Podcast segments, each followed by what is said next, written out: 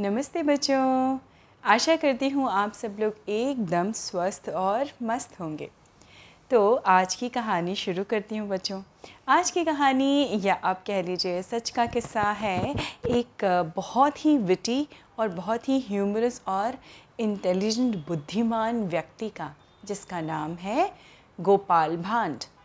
तो गोपाल भांड जो थे, वो राजा कृष्णचंद के दरबार में क्या थे? उनके सभासद थे मेंबर थे और चूँकि वो बहुत ही अक्लमंद थे, बहुत विटी थे, जैसा मैंने पहले भी कहा, वो राजा के ख़ास प्रिय थे, यानी बहुत डियर थे राजा को।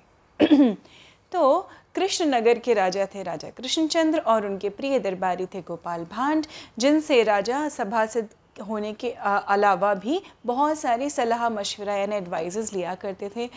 उनकी डिसीज़न मेकिंग बड़ी अच्छी हो जाती थी इस वजह से। तो राजा कृष्णचंद्र राय चूँकि थे तो राजा, लेकिन उनको बड़ा ही एक छोटा सा उनका सपना था। और ड्रीम कह लीजिए या उनको करना था ये चीज़ कि पहले के ज़माने में ना बच्चों घरों में टैप्स तो हुआ नहीं करते थे। बहुत पुराने समय की कहानी है ये। तो जब टैप्स नहीं हुआ करते थे, नल नहीं हुआ करते थे तो जितने भी आम लोग होते थे ना, जैसे प्रजा, राजा और प्रजा उस समय तो डेमोक्रेटिक रूलिंग थी नहीं तो राजतंत्र था। राजतंत्र में क्या होता था कि राजा और अमीर लोग जो हैं, वो अपने घरों में रहते थे और उनके लिए पानी भर के लाया जाता था उनके नहाने के लिए या दूसरी व्यवस्थाओं के लिए। पर जो आम लोग होते थे, आम जनता होती थी, वो हमेशा या तो अगर नदी है उस शहर या गाँव में तो नदी पे नहाने जाते थे, या कोई तालाब होता था, तालाब में नहाए, नहाने जाया करते थे तो वैसे ही कृष्ण नगर में एक तालाब हुआ करता था, बड़ा सा सरोवर। और उस तालाब में बहुत सारे कमल खिलते थे, लेकिन वो कमल बिल्कुल तालाब के बीचों बीच में खिलते थे, और उसको कहा जाता था रक्त कमल, क्योंकि वो लाल रंग के होते थे। अब राजा की एक छो, की एक छोटी सी ख्वाहिश या सपना था कि वो जाके उस सरोवर में स्नान करे आम आदमियों की तरह। पर क्या ये पॉसिबल था? नहीं था पॉसिबल क्योंकि वो तो राजा थे। और राजा को देखते ही प्रजा पूरी, या लोग उसके आस, उनके आसपास इकट्ठे हो जाते हैं और उनके, उनको मतलब कंफर्टेबल नहीं लगता था राजा को कि ऐसे माहौल में मैं नहाने जाऊँ या सरोवर करूँ, लोग क्या कहेंगे, इस तरह की चीज़ों से वो रुक जाया करते थे। पर एक बार उनको बड़ी ही इच्छा हुई, बहुत तेज इच्छा हुई, तीव्र इच्छा हुई हम तो उन्होंने तुरंत सुबह सुबह उनको बड़ी इच्छा हुई तो उन्होंने तुरंत क्या किया? अपने सैनिकों को भेज दिया गोपाल भांड के घर कि जाओ, गोपाल भांड को बुला के लाओ, मुझे उससे ज़रूरी सलाह लेनी है। काम करवाना है। गोपाल भांड के घर सैनिक पहुँच गए। अब सैनिक पहुँचे, राजा का आदेश था तो गोपाल भांड को मानना ही था, पर वो आधी नींद में था। रात में गोपाल भांड को नींद नहीं आई थी अच्छे से, पर राजा के आदेश के आगे तो कुछ नहीं चलती किसी की। तो राजा के आदेश पाते ही वो फटाफट निकल पड़ा। राजा से मिलने के लिए रास्ते भर वो अपनी आँखें मलता हुआ आ रहा था। अब जैसे ही राजा के पास पहुँचे, राजा कृष्णचंद को उसने अभिवाद का अभिवादन किया, झुक के प्रणाम किया और कहा, राजा जी, बताइए, मेरे लायक क्या सेवा है आपके लिए? राजा ने कहा, देखो भाई गोपाल, मुझे बहुत दिनों से इच्छा थी, मैंने किसी से नहीं कहा। मेरी इच्छा है कि मैं जाके उस सरोवर में स्नान करूँ, तालाब में, एक आम आदमी की तरह, और रक्त कमल तोड़ के लाऊं। पर उसके लिए आ, समस्या ये है कि वहाँ तो बहुत भीड़ होती है। क्या तुम जाके देख सकते हो कि सरोवर में या तालाब पे कितने लोग हैं इस समय? अगर कम लोग होंगे तो शायद मैं जा पाऊँ। गोपाल भांड ने आज्ञा पा सुनते ही सिर झुकाया। राजा जी से कहा जी महाराज मैं अभी आता हूँ देखकर आपको बताता हूँ। और महाराज की आज्ञा पाते ही वो चल दिया कहाँ? सरोवर की तरफ़। जब वो सरोवर के पास पहुँचा तालाब के पास पहुँचा तो देखा वहाँ तो बहुत लोगों की भीड़ थी। पर वो जहाँ जाके बरगद के पेड़ के नीचे बैठ गया। क्यों? क्योंकि उसको अभी भी आलस आ रहा था। नींद से उठा था ना, और नींद पूरी नहीं हुई थी। बहरहाल थोड़ी देर वो वहाँ बैठा रहा और उसने आके महाराज से कहा, महाराज सरोवर के पास एक ही आदमी है तो आप चल सकते हैं। महाराज को तो ऐसा लगा जैसे भगवान ने उनकी सुन ली, है ना? और वो उनकी इच्छा पूरी होने वाली है। वो फटाफट उन्होंने अपने सैनिकों से कहा, तुम में से कोई नहीं आएगा मेरे साथ, मैं सिर्फ़ गोपाल के साथ जाऊँगा। और राजा अपने घोड़े पे बैठे और गोपाल उनके घोड़े की लगाम पकड़ के धीरे धीरे पैदल जैसे चलते हैं, वैसे चलने लगा। अब धीमे धीमे करके वो राजा पहुँच गए वहाँ पर तालाब के पास। और जब राजा ने वहाँ का दृश्य देखा, नज़र, नज़ारा देखा तो वो तो बहुत गुस्सा हो के किसको देखने लगे? गोपाल भांड को। क्योंकि वहाँ तो सैकड़ों आदमी नहा रहे थे, बहुत सारे आदमी थे। अब इनको राजा को आई गुस्सा और राजा ने कहा, गोपाल, ये क्या देख रहा हूँ मैं? तो गोपाल ने बड़े संयम से, धैर्य से, है ना कहा, महाराज, क्या देख रहे हैं आप? तो उन्होंने कहा, यही कि तुमने कहा था यहाँ सिर्फ़ एक आदमी है और मैंने ज़रा भी देर नहीं लगाई तालाब के, तालाब पर आने के लिए। और यहाँ देख रहा हूँ कितने सारे आदमी हैं। गोपाल भांड ने कहा महाराज, आप चिंता मत करिए। यहाँ आदमी सिर्फ़ एक ही है। ये जितने भी आपको दिखाई पड़ रहे हैं ना, ये सब पुतले हैं। ये अपने आगे किसी को नहीं देखना चाहते, ना देखते हैं। उनके लिए सिर्फ़ यही इंपॉर्टेंट हैं। तो आप मेरी बात मानिए, मेरा विश्वास करिए। आपको नहाना है, आप जाइए सरोवर में स्नान करिए। आपको कोई भी कुछ भी नहीं कहेगा, ये मेरा वचन है आपसे। महाराज को ताजुब भी हो रहा था, अविश्वसनीय भी लग रहा था, विश्वास नहीं हो रहा था, है ना? तो उन्होंने गोपाल भान की ओर देखा, गुस्से से और कहा गोपाल, मैं तुम्हारी तकरीबन हर बात मानता हूँ। लेकिन अगर आज ऐसा नहीं हुआ जैसा तुम कह रहे हो तो मैं तुम्हें सज़ा भी दूँगा। क्या तुम तैयार हो सज़ा के लिए? गोपाल भाड़ ने अदब से, रिस्पेक्ट से, आदर से सिर झुका के कहा, महाराज, मैं किसी भी सज़ा के लिए तैयार हूँ। आप बस जाइए, अपनी इच्छा पूरी कीजिए, मैं यहाँ पर हूँ। महाराज यंत्रवत, यानी मैकेनिकली फटाफट उतरे घोड़े से और वो अपना जेवर एवर ये सब उतार के नहाने चले गए, जैसे आम लोग जाते हैं नहाने के लिए। और ये क्या था? राजा तालाब की तरफ़ बढ़ रहे थे। कोई नहीं देख रहा था राजा को। राजा तालाब में चले गए, उन्होंने स्नान कर लिया, खूब जल क्रीड़ा की, यानी प्ले होता है ना, पानी में खेलते हैं, जैसा उनका मन था। बिल्कुल आनंदित थे राजा, बहुत खुश थे।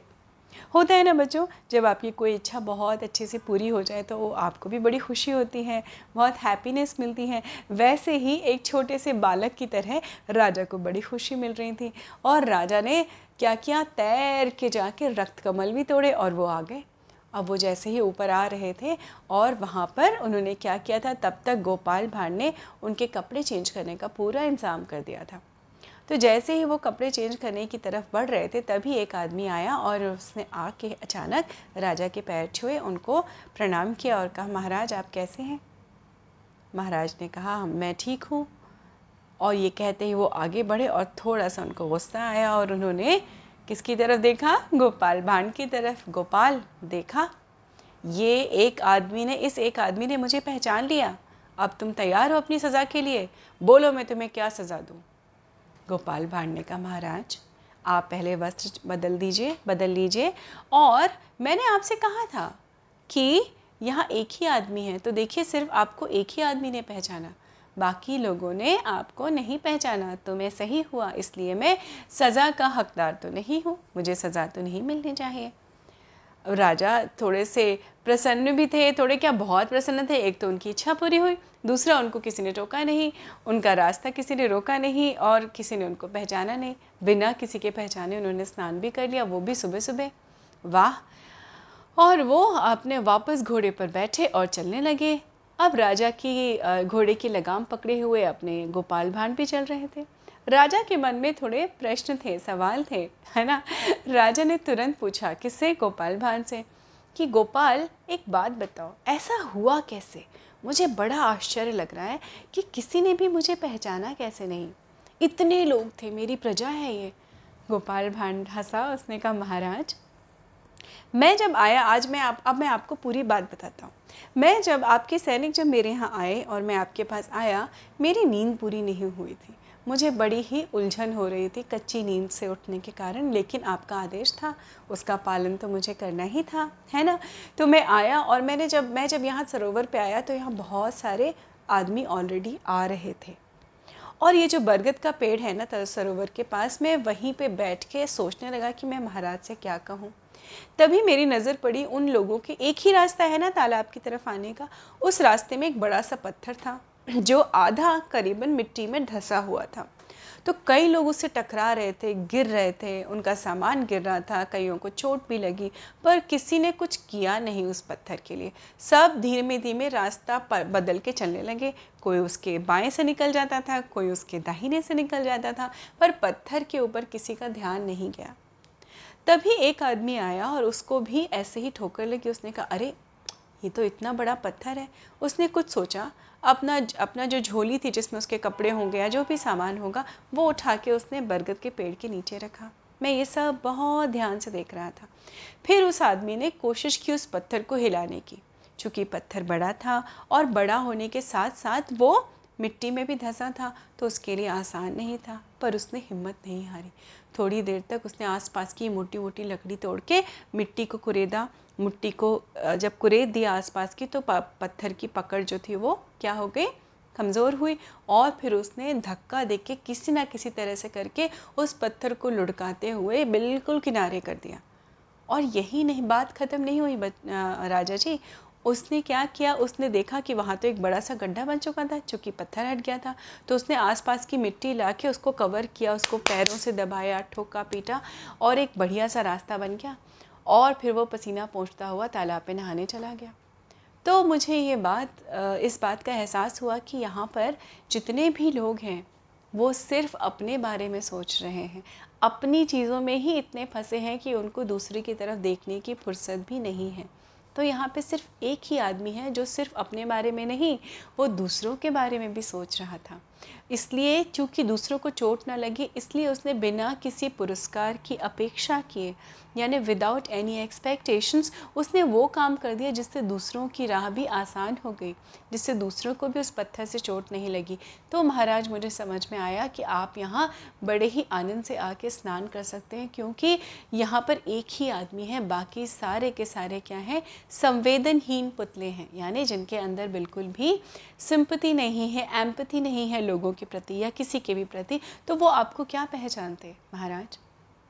राजा को बड़ बड़ा आश्चर्य भी हुआ और खुशी भी हुई। तो उन्होंने खुशी ज़ाहिर करते हुए और आश्चर्य प्रकट करते हुए दूसरा प्रश्न गोपाल से किया। गोपाल ये बात बताओ ऐसा क्यों? ऐसा क्यों होता है कि लोग लोगों ने लोगों को पर, को ख्याल नहीं आता दूसरों के बारे में? ऐसा क्यों? सिर्फ़ एक ही आदमी को था। हमारे गोपाल भांड ने बड़े ही निर्भीक होके, यानी बहुत निडर होके कहा, महाराज, यथा राजा तथा प्रजा, यानी जैसे राजा वैसे ही प्रजा। क्या आपने कभी कोशिश की अपनी प्रजा का हालचाल लेने के लिए?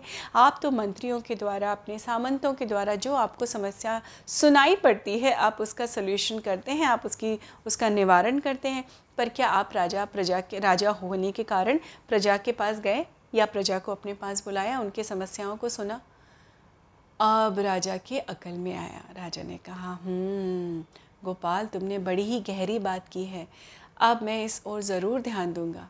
उसी दिन से राजा ने हफ़्ते में, सप्ताह में दो बार प्रजा का दरबार भी रखना शुरू किया। आम दरबार जहाँ पे आम लोग आते थे अपनी समस्याएँ लेके और राजा ने उनकी समस्याएँ सुनी, उनके समस्याओं का निवारण किया, उनकी प्रॉब्लम्स को सॉल्व किया और यही नहीं, राजा ने गली गली जाके रात में वेश बदल कर लोगों की समस्याओं पे ध्यान देना शुरू किया और अपने कर्तव्य पूरा करते हुए उनका राज्य और उनकी प्रजा और भी खुशहाल रहने लगी।